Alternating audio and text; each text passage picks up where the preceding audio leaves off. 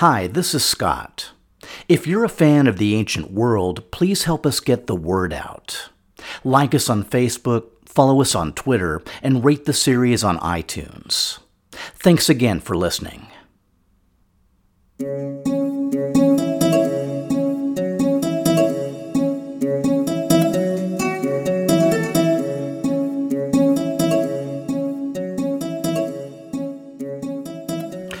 So let's try to picture the scene in Antioch in the spring of 129 BC. Queen Cleopatra Thea, now 35, has been ruling Syria for over two decades, including several extended periods with husbands off at war. For the last nine years, since Antiochus VII's defeat of Diodotus Tryphon, she'd been ruling a united Syria, stretching from the Taurus Mountains of Anatolia to the Sinai Desert of Egypt. She was certainly comfortable wielding power and had likely developed a personal following within the Seleucid court. She was also mother to several sons who'd secure the kingdom's future. The latest dispatch from her husband Antiochus reported a stunningly successful eastern campaign, with the Parthians poised to become Seleucid vassals. All this framed Thea's mental picture in the spring of 129.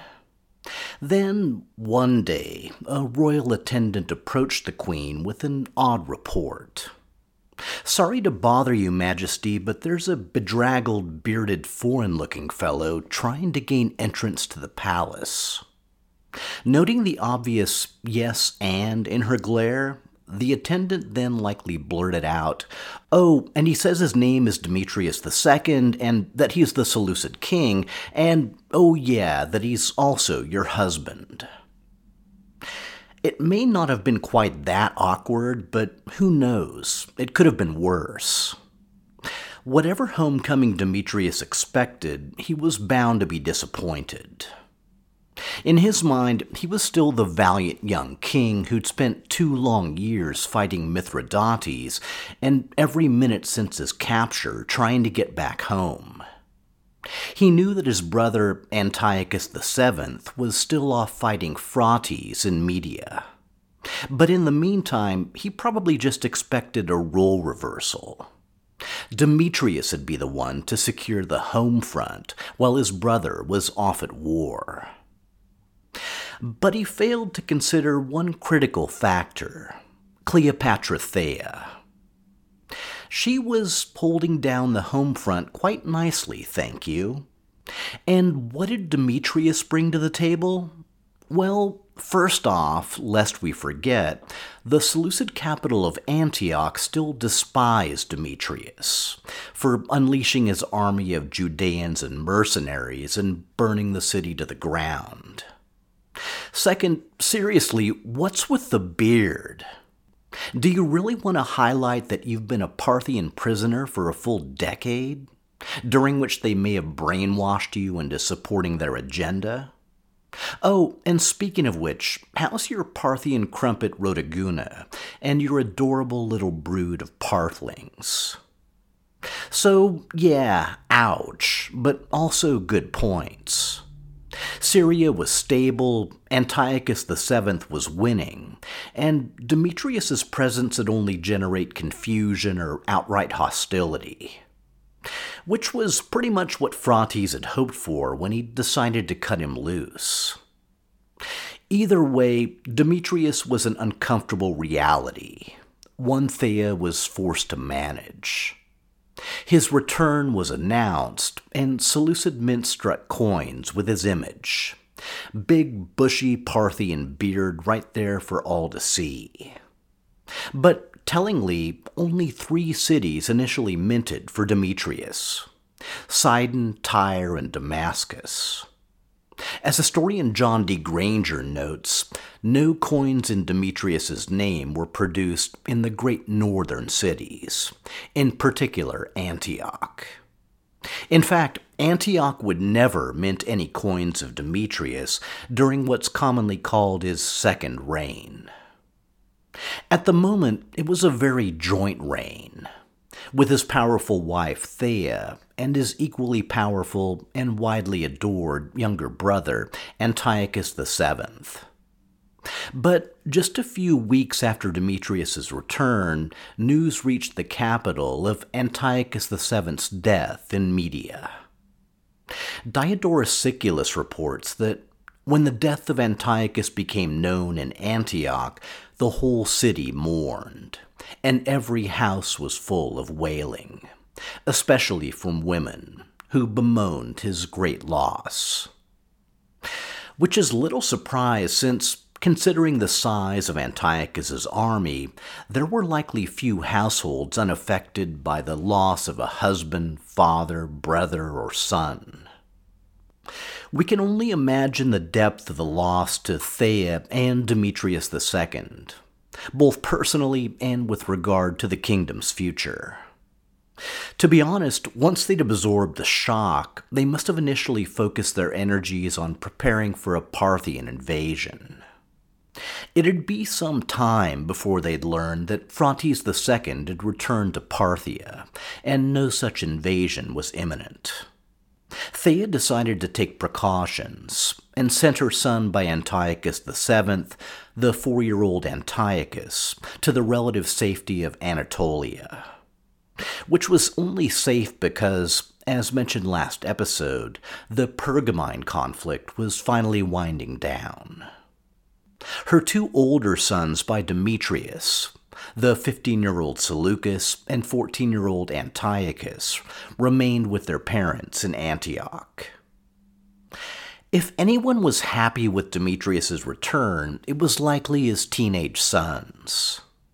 To them, he was the brave king who'd led armies in battle, spent years in the lands of the mysterious East, then come back home in the nick of time to ensure the kingdom's future. His presence also confirmed their preeminence in the Seleucid line of succession. And last but not least, Demetrius offered a potential counterweight to domination by their mother, Cleopatra Thea. The Antiochenes, of course, were a tougher sell. For many citizens, Demetrius's return didn't so much offset their losses as grievously compound their miseries. And once again, some dubious hashtags started trending on Twitter. According to historian Jake Nabel, Demetrius was commonly referred to as Siripides which had two potential origins. If it was Aramaic, it may have meant the little bound prisoner. If it was Greek, it may have meant Iron Man, which didn't mean he was cool like Tony Stark, but referred to his life in chains. Either way, it was hard to miss the point. It's in this relatively tense environment that a visitor arrived at court. Who was it? Well, it was no less a figure than Cleopatra II, the Queen of Egypt and the mother of Cleopatra Thea. In 129 BC, Cleopatra II was 56. Her older brother and former husband, King Ptolemy VI, had died 16 years earlier at the Battle of the Oenoparas River. Her younger brother and former husband, the 53 year old Ptolemy Physcon, was still waging a civil war to try to recapture his kingdom. By this point, he'd recovered the majority of Egypt, with the huge exception of Alexandria, which still backed Cleopatra II. And according to Justin, on arriving in Antioch, she quickly got to the point Cleopatra promised Demetrius the throne of Egypt as the reward for his assistance against her brother. There's a whole lot to go into here, and Granger does a great job of exploring all the angles. First off, why did Cleopatra II wait to ask for help until after Demetrius's return? Why not ask her daughter Thea while both her husbands were away? Well, it's possible that the civil war against Physcon might have reached a tipping point. where Cleopatra couldn't last much longer without Seleucid help. But it's also true that up to this time, Thea'd refused to pick a side. On a personal level, given Physcon's history and reputation, one might assume that Thea'd rather have her mother in power. But Thea was also completely aware of her uncle's tenacity and ruthlessness, and was understandably reluctant to provoke him. The fact that Physcon was currently married to Thea's younger sister, Cleopatra III, may have also complicated things. So, what about offering Demetrius the Egyptian crown? Well, you may recall that the Seleucid king Antiochus IV had nearly conquered Egypt back in 168. That time the Romans had drawn the circle around him and shipped him back to Syria. There was also the time in 145 when the Egyptian king Ptolemy VI had considered taking the Syrian crown, but decided against it so as not to antagonize Rome. On both occasions, an additional factor had been the huge expanse of the Seleucid Empire and the prospect of ruling a combined kingdom stretching all the way from Libya to the Caspian Gates. Not that it couldn't have been governed effectively, but it certainly presented a challenge. But the quote unquote good part of the recent Parthian victory was that the Seleucid Empire was limited to Syria and Cilicia. And a joint Seleucid Ptolemaic kingdom was clearly much more manageable. In fact, as Granger points out, such a kingdom may have been the best hope for preserving both royal dynasties. With the Parthians looming off to the east and Rome steadily encroaching from the west, the Macedonians needed to join forces to be an effective counterweight. Sure, the Romans might not approve, and sure, it might even spark a war. But wasn't that preferable to a slow, grinding death by a thousand cuts? Geopolitical strategy aside, the main driver was immediate and personal. Cleopatra II desperately needed help and had offered almost anything to get it, including sharing her throne. But the other big question what did the offer mean to Demetrius? He'd literally just gotten back home after a decade spent in Parthian captivity, and was now being asked to go fight a war in Egypt. And even stranger, Demetrius seemed totally up for it. This is where his relationship with Syria and his relationship with Cleopatra Thea really come to the fore. Demetrius's relationship with Syria had been adversarial from the very start. And if he needed confirmation that memories ran long, he'd been shown it pretty decisively. Antioch may have been a bit of an outlier, but the general thrust was that nobody wanted him back, with many thinking he was likely a Parthian puppet. On a personal level, Demetrius's marriage to Rhotoguna and possibly Thea's marriage to Antiochus VII seemed to have driven a permanent wedge between them. So, yeah, sure, why not? Give me a few minutes to gather an army, and I'll meet you down in Egypt. Given the destruction of Antiochus's forces, not to mention Demetrius's forces from a decade earlier, a significant portion of the new army was likely mercenaries. That being the case, it didn't hurt that, according to Justin, Cleopatra II had set the treasures of Egypt on board ship and brought them with her to Syria. By spring of the next year, 128, Thea was watching another husband with another army marching out of Antioch. And, all things considered, it's hard to guess what outcome she hoped for. If Demetrius succeeded, and Physcon was somehow captured or killed, Thea'd be forced to assert her claim in whatever scenario resulted. On the other hand, Demetrius tragically dying in battle was far from a worst case scenario. leaving Thea to govern Syria alone in the name of her underage children. The prospect she likely feared the most was Physcon launching a counterattack and somehow shifting the battleground from Egypt to Syria. And hold that thought, because unfortunately, Physcon is way, way, way ahead of you. In fact, the moment his sister left for Syria, Physcon had set a plan in motion. One he'd had in the works for quite some time. You see, Physcon had possession of a 21 year old boy named Alexander. Who was he? Well, he was the son and heir of the former Seleucid king Alexander Ballas. Or he was the son and heir of the recently slain Seleucid king Antiochus VII. He claimed to be both at various times, which strongly implies he was neither. In fact, he rarely seemed to fool anybody. But on the flip side, it didn't seem to matter much. Alexander's nickname is actually my favorite among all Seleucid rulers or pretenders.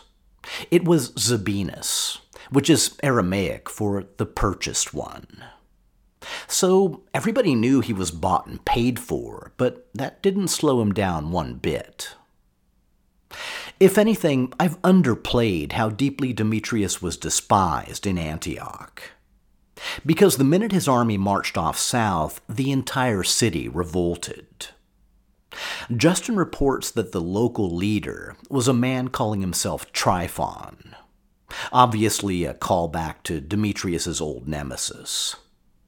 But soon enough came the main attraction Alexander Zabinas landing on the coast at the head of a mercenary army. Arriving in Antioch and announcing he was, you know, kind of connected in one way or another to one Seleucid king or another, the people warmly embraced him. Because, as Justin notes, the Syrians, in order to escape Demetrius's tyrannical behavior, would not reject any king whatsoever. How did Thea react to events? It's a bit of a weird one, and there's not much good info. First off, having been married to both Alexander Ballas and Antiochus VII, she knew that Zabinas was not her son. But with all the Antiochenes flocking to his banner, it was dangerous to call him a liar. In what may have been a defensive move, Thea ordered the Antioch Mint to produce a series of coins in the name of her son Antiochus, possibly Antiochus VII's son, whom she'd sent to Anatolia. But it was only a brief run, and it ended up being a final gasp before Zabinas secured the city. Because at the perfect moment, the royal pretender was gifted with some golden PR well, technically, it was silver.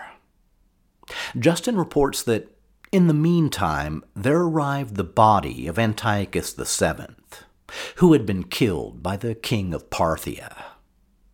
Set in a silver casket and sent back to Syria for burial, it was received with great emotion by the cities, and, in order to give credence to his own story, by King Alexander. The scene won him great support amongst the people, everyone thinking his tears were not forced but genuine.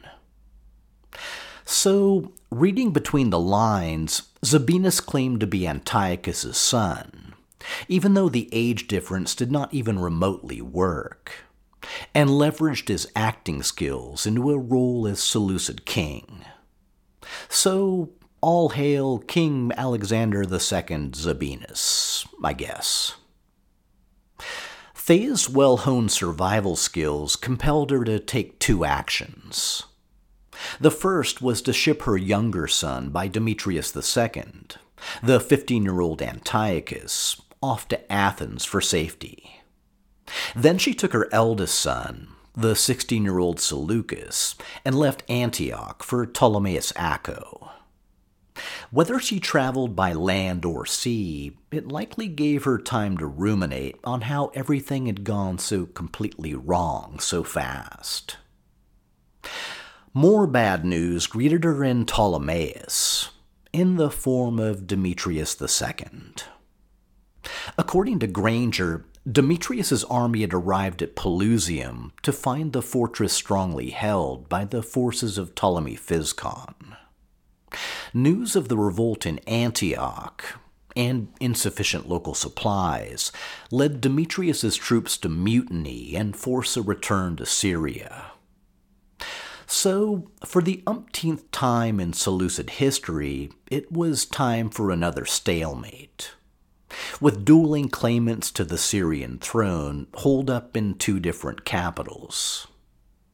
Granger notes that coins of Demetrius II were minted in Ptolemais Akko, Sidon, Tyre, and Damascus, while coins were minted for King Alexander II in Antioch and Apamea. Other cities remained contested or mulled over thoughts of independence. And you also know that you can't spell stalemate without including Judea.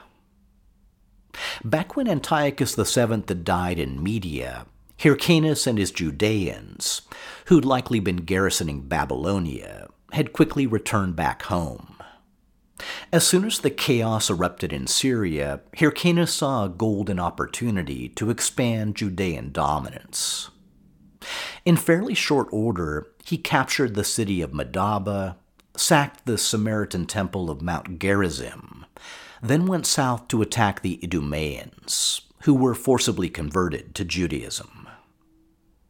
We know very little of the events of the next year, 127 BC, except the stalemate continued to drag on. And honestly, Ptolemy Physcon had gotten way more than his money's worth. His original plan for sending Zabinas was to distract Demetrius II enough that he couldn't make war on Egypt. But his protege actually ruling most of Syria? That's a pretty amazing bonus.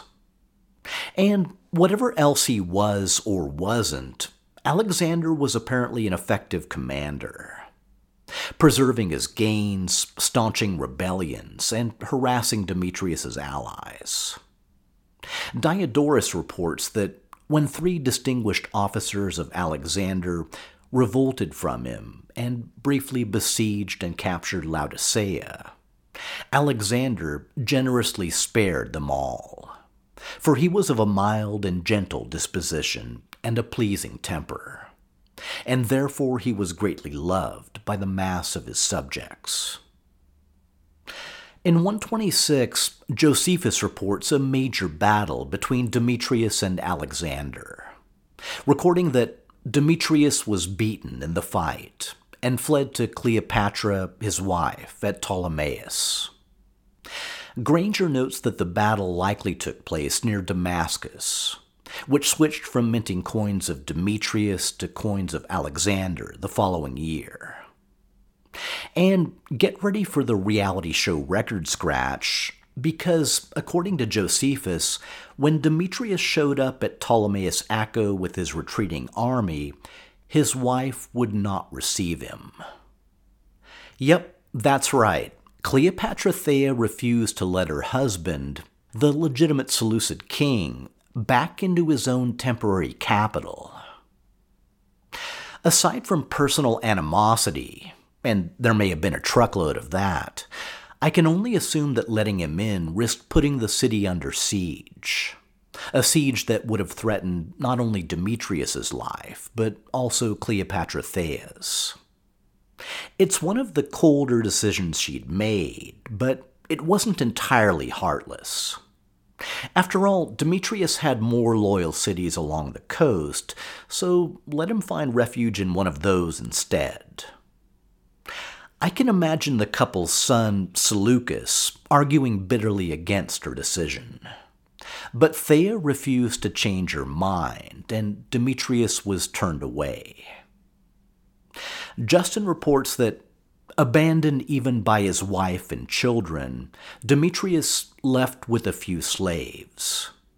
He left for Tyre, intending to use the sanctity of the temple to protect himself which probably means the temple of the Tyrian city god Melkart.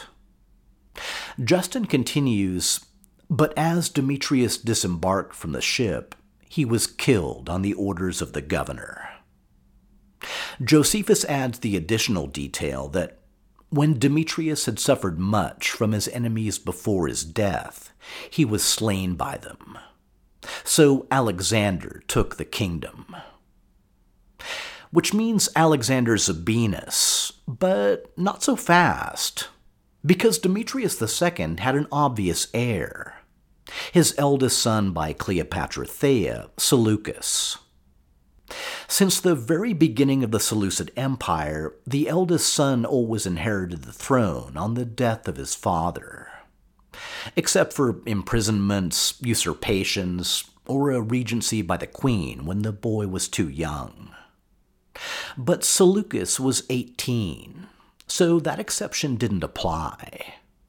And on news of his father's death, he announced he was taking control of the kingdom as King Seleucus V, which is when Cleopatra Thea killed him.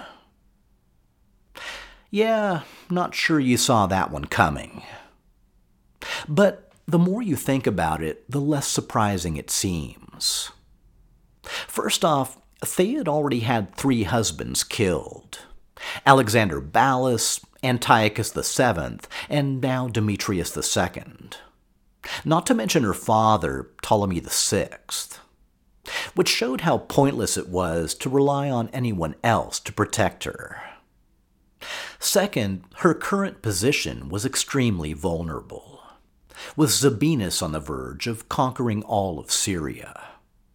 Not the optimum time to go all in on a young, untested king. There's also the possibility that her son was angry, possibly even furious, that they had driven his father away to a brutal death in Tyre. Apart from merely losing power, Thea may have feared retribution, some form of imprisonment or possibly even death. So maybe she just decided to strike first. But also, let's be honest, after ruling Syria for so many years, Thea may have decided that no one, not even her son, was taking away her throne. Most of this is sheer speculation. We know what we know about Cleopatra Thea, and virtually nothing about young Seleucus. And we also have no real idea of how Seleucus V was killed. It may have happened during a heated argument or in a moment of cold calculation. Either way, Thea likely had some loyal retainers who were given orders to kill the legitimate Seleucid king, who was also her eldest son. It's hard to overstate just how heinous a crime and how huge a break with Seleucid tradition this was. It's also impossible to enter Thea's head and guess how it affected her personally. But I can say that the dry reports of the ancient sources don't nearly do it justice. Justin reports that Seleucus assumed the crown without his mother's permission and, as a result, was assassinated by her. And Livy refers to commotions in Syria in which Cleopatra murders her husband Demetrius, and also his son Seleucus, for assuming the crown without her consent upon his father's death. However, it happened, Seleucus V was very likely the shortest ruling Seleucid king, with a reign measured in days, hours, minutes, possibly even seconds. Otherwise, his bloody end was only unusual by coming at the hands of his mother. And here's where we reach what I call the Walter White point of our story. Because ideally, you want to try to understand and even sympathize with your protagonist, even when she or he starts breaking bad. And for a while, whatever they do, you cut them a bit of slack. But there comes a point where you finally realize that you can't keep following them down that road. that they've crossed a threshold you can't understand, and there's only darkness ahead.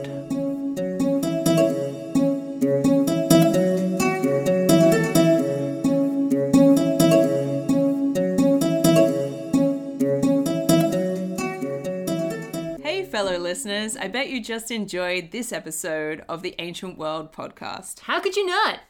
If you're craving more Ancient World content, look no further. We are Dr. G. And Dr. Red, we host a podcast on ancient Rome called The Partial Historians. If you're interested in getting behind the story of Rome and you giggle at the phrase Roman booty, join our conversation. You can find us by searching for The Partial Historians or at partialhistorians.com. We're active on Twitter, Facebook, and Instagram. Hope to see you there.